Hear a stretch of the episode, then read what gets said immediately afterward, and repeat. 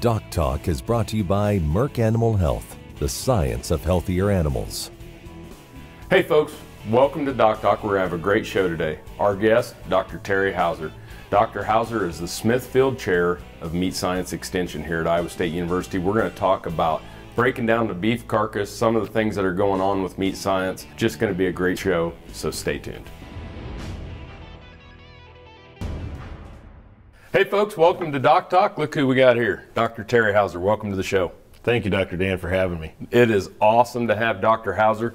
He's an associate prof here in the Department of Animal Science at Iowa State University, and he is the Smithfield Chair of Meat Science Extension. And when we start to talk about people that are in it for the right reason, great teacher, great extension specialist, you know, Dr. Houser is the best, so we're glad to have you. Well, thank you for those accolades. That's nice, for sure. Well, we're going to talk about the beef carcass. Yes. And let's just kind of start out with, you know, some of the generalities and things that we're seeing as, you know, as we've changed from selling live cattle to selling them on the carcass basis, and you know, some of the grids and different things have kind of changed what is going into the plant and what's coming out of the plant. Yep. Yeah, I think we have a real great story in the beef industry. I know there's been much made of how we're pricing cattle now and how it's fair to the producer or the packer, but I think we got to go back and realize that we've made great strides since the 80s. Our cattle are grading much better than they have. Historically, we have some really premium programs such as Certified Angus Beef and others that have really put a lot of dollars back in producers' pockets in general, because we have a very robust demand with our beef products right now. So we're in a great position. Part of that is because the national cow herd has changed as far as genetics. Yep. And it's amazing. We have numbers just from this week. We're grading about 9% prime across the country, in some regions up to 15%, and we've got a very high number of choice cattle that are coming through. And what packers tell me is that there is just an unquenchable thirst for prime product from consumers. And so whether COVID made this more apparent than it was, we have a lot of people that are demanding high quality beef. And so in the U.S., where we grain feed cattle, we're in an excellent position moving forward, not only domestically, but also serving our international partners with that high quality product. Yep. And then to get to that high quality product, we're feeding them a little bigger. Yes, we are. So what has happened with like carcass size and things to that nature? We've had linear increases in carcass weight for many years. That does not seem to be slowing down, even in a time period of high corn prices. But our average carcass weights now are running in the 900-pound range. You know, 15, 20 years ago, we thought 900-pound cattle were huge. Yeah, those were heavies. Yeah, in a plant. And we even used to dock cattle, you know, over 900 or 950. Now, I don't believe that too many people are docking them until they're over 1,100 pounds. And so the genetics keep getting our cattle larger based off of selecting for weaning weight and yearling weight. And so that's going to translate into bigger carcasses. The cattle are just larger when they finish. And as a result of that, we have some awful big cuts that are coming off of these cattle, and something that the meat industry will deal with for the foreseeable future. Yep. Well, let's take a break. And when we come back, let's kind of break that carcass down into some primals. Then we'll get into some of those issues. This is going to be a great show, folks. This is what we produce. We're going to talk about the beef carcass. We got Dr. Terry Houser here at Iowa State University. More with him after these messages. Hey folks, welcome back to Doc Talk. I'm Dr. Dan Thompson here with Dr. Terry Houser here at Iowa State University, where Dr. Houser is an associate professor in the Department of Animal Science. He runs is the lead professor for our meats lab, and he is the Smithfield Chair in Meat Science Extension. And we're talking about the beef carcass, and I thought it'd be fun because, you know, we, as beef producers, you know, I sit there, I grow one, I ship it, I eat it, but there's kind of that fuzzy area between I ship it and I eat it, besides, you know. So what are some of the primals? Like, what are the big chunks and what comes out of them? So we'll talk about the big primals, the four main primals in a beef carcass, and we're going to start from the hind end or the top if we were looking on a rail, and we're going to start with the round. We have a lot of our carcass weight in the round, which would be the hind limb of the animal. We're going to get things like top round roasts or maybe like a rump roast, those kind of products. That round has been traditionally pretty hard to merchandise. As we change, as our consumers change, and they want more steaks, we all want more steaks. Those cuts require different cooking methods to make them more tender. What's pretty cool though is we're seeing a lot of that product go into products like jerky, and jerky is one of the fastest growing segments we have in the beef industry. So that's pretty cool that we're adding value to that cut. So we start with a round. We get into our middle meats as we go down the back. Our loin, our wholesale loin, is broke up into two pieces. One of those would be the short loin. Yep. That's where we're going to get our T-bones, our porterhouses, our New York strips, and then our sirloin. Our sirloin is where we're going to get our top sirloin steaks, and of course the tenderloin lays underneath the entire loin. Right. And so this particular primal has significant value to the beef carcass, second only to the rib. And that's where we would go next. As we go down the carcass, we go into the rib. That's cut between the 5th and 6th ribs and the 12th and 13th rib. It often carries the economic weight of the carcass as it is right now. Ribs are very expensive. We will make ribeye steaks. Yep. We'll make our holiday favorite prime rib out of that cut, and so that's actually my favorite, Dr. Dan. I love a ribeye steak, and me so too. Yeah, you can't beat that deal. We work our way down into another one of our larger cuts, which is the chuck. Yep. That's in the shoulder. Yes. Yep. And that cut has again been fairly hard to merchandise here, but there's been research done by the Cattlemen's Association that has shown us that there is some value in that chuck, and so you're seeing more of those cuts out of the chuck, such as the chuck eye. We also get into the flat iron steak, the petite tender, the Denver cut, those kind of things. So it is, you know, again, historically been lower priced, but it is increasing in value as we see this carcass go up in cost. Now, in the chuck, historically, we make a lot of roasts out of that chuck. Yep. One of my favorites is a chuck pot roast. It's always good, and so we cook it a couple hours, and it's fairly tender. As we move to the bottom part of the front of the carcass, we get to the brisket. Yep. That's another success story. Briskets they almost gave them away. They ground them. Now brisket is fairly expensive when you go to buy it, and very popular, right? Yep. We see it all over, even in the upper Midwest. So we have the brisket, then we get into around the middle part of the animal, we get the short plate. That has some export value for us, but it also is generally used as trim. And then finally we follow that up at the flank, and we have significant use there. That's awesome. Folks, there's so much to learn about this beef carcass. When we come back, as Dr. Houser's explained to me, we're going to talk about how the bigger carcass influences these cuts and some of the issues and opportunities that are coming for us in the beef industry right after these messages. Hey folks, welcome back to Doc Talk. Dr. Dan here with Dr. Terry Houser. And Dr. Houser has a cool honor, and as he is the Smithfield Chair in Meat Science Extension. He does short courses in our meats labs, fresh meats, processed meats. People from all around the world come to Iowa State University to learn from him, from our experts here in meat science. One of the best meat science departments.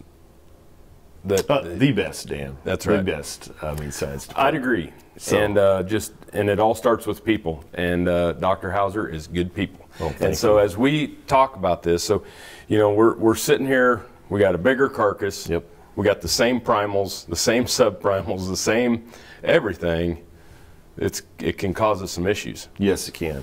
Probably the biggest issue that we see is our plate costs. Yep. When we get these cattle really big, and we'll use ribeyes for example. When we get these ribeyes big, let's say a 16-inch ribeye, you roughly add an ounce to that steak for every inch size you go up with ribeye area.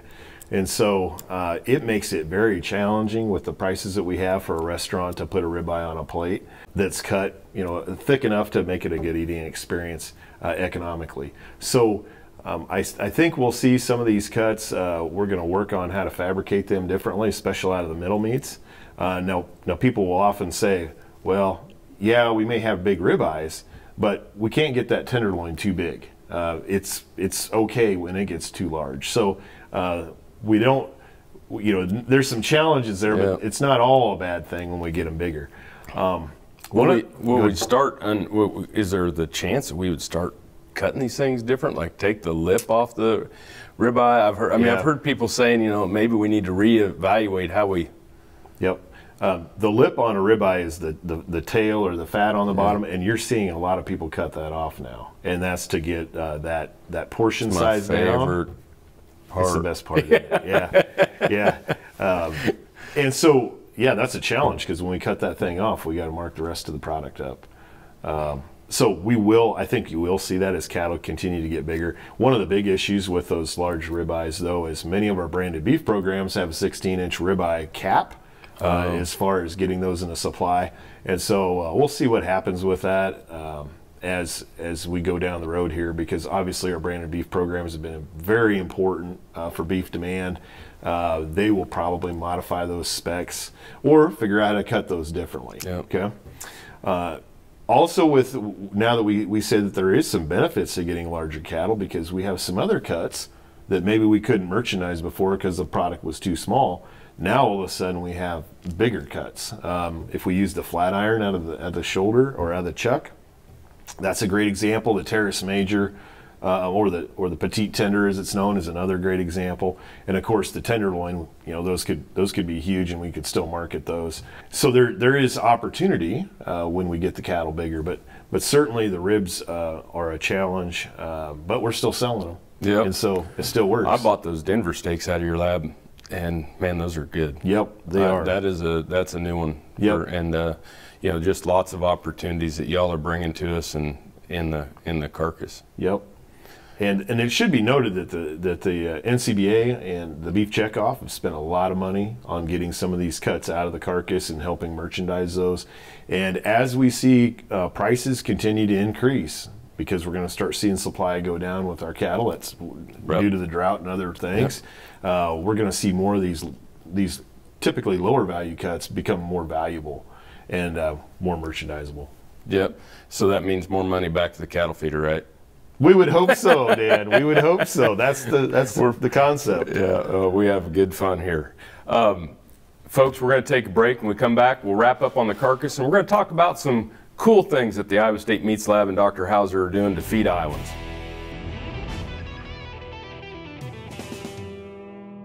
Hey folks, welcome back to Doc Talk. Dr. Dan Thompson here with Dr. Terry Houser. We're at Iowa State University, and Dr. Houser is the Smithfield Chair in Meat Science Extension. Check it out on the internet. Students, if you want to go into meat science and learn about meat science, this is the place to be. So come on to Ames, Iowa, and jump in the Meats Lab with Dr. Houser and get busy. Let's just do a little wrap up on the beef carcass. So it's an exciting time to be in the beef industry. We got a product that everybody wants. As we can look at the price tag on this product, which is a wonderful spot to be.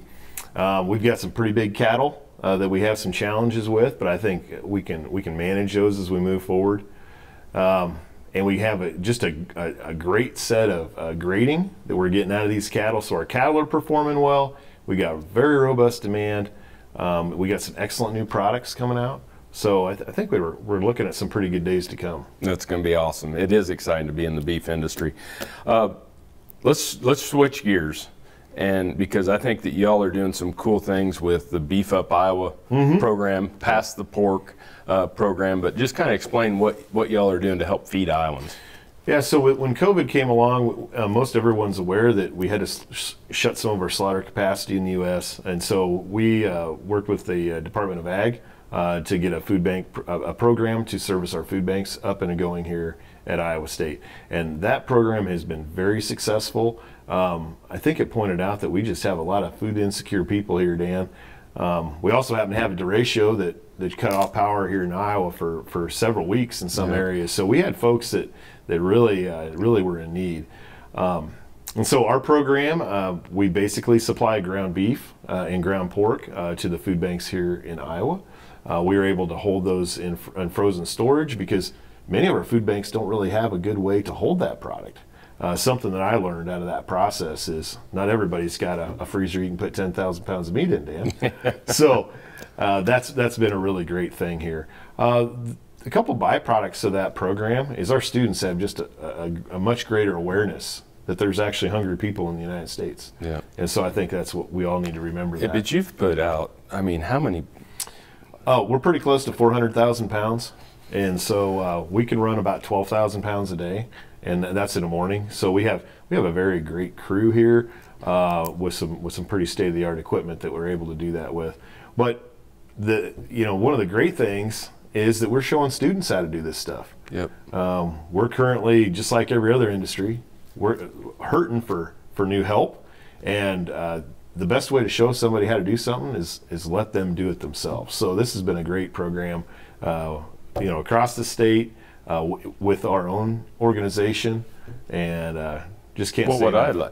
What I liked about it too was this started, the governor continues to contribute money. We have a governor that understands agriculture, understands serving Iowans, and she has been involved herself. Lieutenant Governor Gregg has spearheaded this with Secretary Neg in IDALS, and working directly with Iowa State, just like you said, for our faculty and students. It started with COVID, and it's still going. Yeah, yeah, it's a great success story, and something more of us needed. We produce food, we don't really think about those in need, so it's a great program. Well, I appreciate all you do. It's great to work with you.